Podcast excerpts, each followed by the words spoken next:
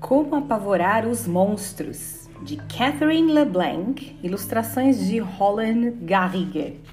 Essa vai para aqueles que adoram monstros, em especial um queridão meu, o Enzo Pracanica.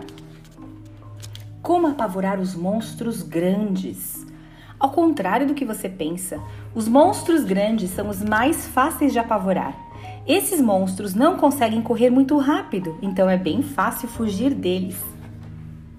Os monstros grandes não são muito inteligentes. Coloque uma placa que indique a direção errada e eles seguirão sem pensar. Esses monstros não passam em todo lugar. Se você diminuir a porta do seu quarto, eles nunca conseguirão entrar. Esses grandalhões não sabem que são horrorosos. Pegue um espelho e levante assim na altura dos olhos. Se algum deles se aproximar, o monstrão vai sentir medo dele mesmo. É verdade que os monstros grandes são muito impressionantes, mas basta encontrar um galho pontudo. Se você espetar os pés dele, ha! Eles murcham na hora. Como apavorar os monstros pequenos? É preciso ter bons olhos para apavorar os monstros pequenos. Eles estão por toda a parte. Arrastam-se pelas paredes, voam debaixo do seu nariz, andam no seu prato, escorregam pelo seu lençol. Mas você não precisa parar de comer com medo de engolir um deles, ou parar de brincar para não pisar em outro, ou até deixar de dormir para que eles não passem entre os dedos do seu pé.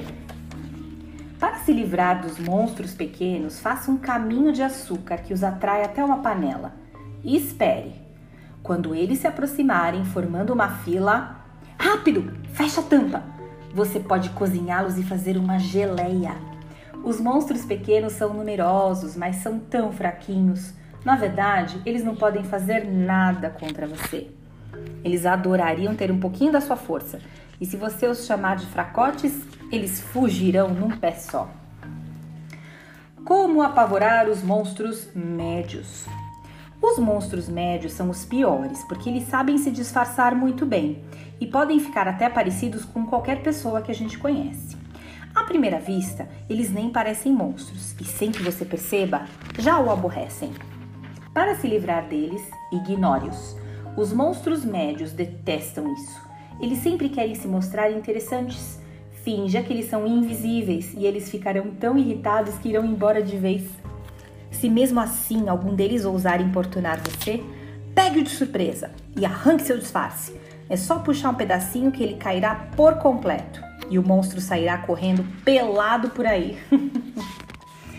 Agora, como apavorar os monstros bizarros? Não importa se eles são grandes, médios ou pequenos, há muitas coisas para saber sobre os monstros bizarros.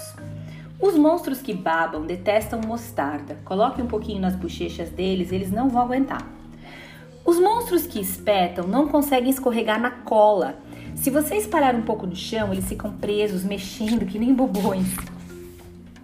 Os monstros que gritam e que explodem não gostam nadinha de água. Enche um copo e joga água em cima deles logo explodirão em milhares de cores e desaparecerão. Os monstros que fazem barulhos estranhos e querem devorar tudo que vem pela frente são alérgicos a docinhos de chocolate. Atire muitos docinhos neles. Os monstros vão tossir tanto que eles cuspirão até os dentes.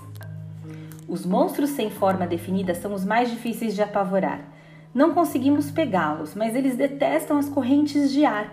Então, abra as janelas da sua casa, todas as portas da escola e eles vão embora quando o vento passar.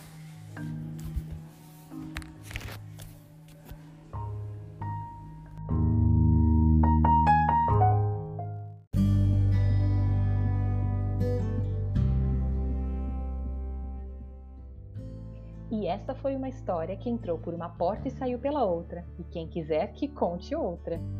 A leitura em voz alta traz inúmeros benefícios, como aumento de vocabulário, a melhora da habilidade de compreensão oral. É ótimo para estreitar os laços com a criança, ativa o interesse pela leitura e o amor pelos livros. Então, o que você está esperando? Vamos ouvir mais uma?